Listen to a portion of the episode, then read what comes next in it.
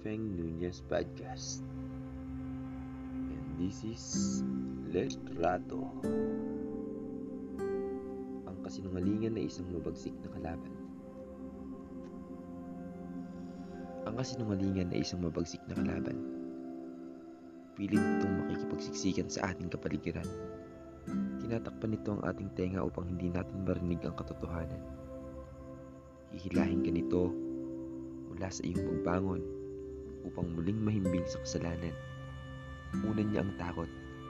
Sarili nating pagpili sa mali ang nagsisilbi niyang kumot. Patuloy tayo nitong binabalot. Kasama niya ang mga kuliglig sa iyong dibdib. Patuloy siyang manliligalig. Wala kang ibang makikinig, hindi ang kataksilan nito at himig. Ang kasinungalingan ay isang mabagsik na kalaban. Alam niya ang mga araw na mahina ka. Mga panahong isang ihip lang ng hangin ay tutulo na ang mga luha sa mata. Natutulala ka. Kaya bigla-bigla siyang kakatok sa pintuan ng iyong konsensya. At wala kang magagawa kundi piliin siya. Alam niya ang iyong mga lihim na tinago sa gilid ng dingding. Letra ng pangungusap ang gamit niyang patalim hindi lang basta natatapos sa tuldok. Dahil kabisado niya ang pagmulat ng iyong mga mata. Ang kamay mong parehong napapasma. Puso mong nangangamba. Alam niya na mahal mo siya. At handa kang muling piliin siya. Kaharap mo man ang hari at reyna. Pagmamalaki mo pa siya. Ibihisan mo ng makulay na damit at bubuin ang gamit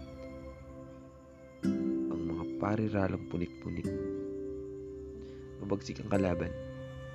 Kailangan mo ng kalasag at sandigan. Putulin mo ang ugat ng kasamaan mula sa maling desisyon at pagtahak sa maling daan. Kapitan mo ang tadag, ang grasya, ang awa, at ang pagmamahal. Dadaling ka nito sa kalinisan. Pero sa oras na malinis ka na, handa ka muli niyang putikan. Madumi makipaglaro ang tadhana. Kakampi niya sa plano ang mga masasama.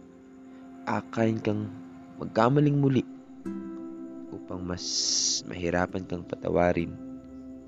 Mas lumalim ang balon ng kasalanan mo sa mga naniniwala sa iyong mga tingin. Patuloy kang masisira at bubuuin ka ng buo mong kasinungalingan dito ka na mabubuhay dito ka na dedepende. Magmimistulan siyang jeepney. Paulit-ulit kang ililibre ng pamasahe. Dadalhin ka sa sarili ng baluarte, aalipinin ka ng maigi, di ka dapat na mag-inarte. Dahil guyam ka lang sa katulad ng kapre, kakabahan ka. Kahit di ka humihigop ng mainit na kape. Pagkatapos ay aakbayan ka niya at kakapitan ka sa kaliwa at kanang pisngi. Sabay aamin ng pasimple. Pasensya na. Nahulog ka sa patibong at isa ka na ngayon sa mga madumi. Tapos biglang liliwanag ang langit. Ngingiting muli at sisilip. Mga tinig ng pag-asa ay nagsisiawit at sa panahong duguan ka na.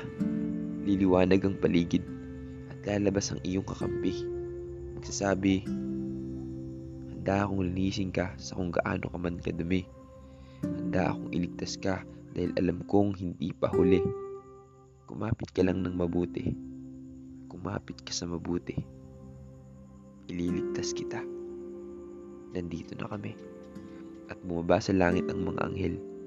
Ipinaglaban ka. Kasama ang Diyos, ang mabuting kakampi. Nagapi ang mabagsik na kalaban, umahon ka. Bumangon pa at nagpatuloy. Huwag kang babalik sa lugar ng kasinungalingan. Uli ka ditong makukulong. Tadayain. Ngunit huwag ka na muli magpapatalo at magpapaalipin sa mundo dahil kasama mo ang Diyos matatalo mong lahat ng mabagsik na kalaban mo. Maniwala ka lang, manalig, at mabuhay sa katotohanan.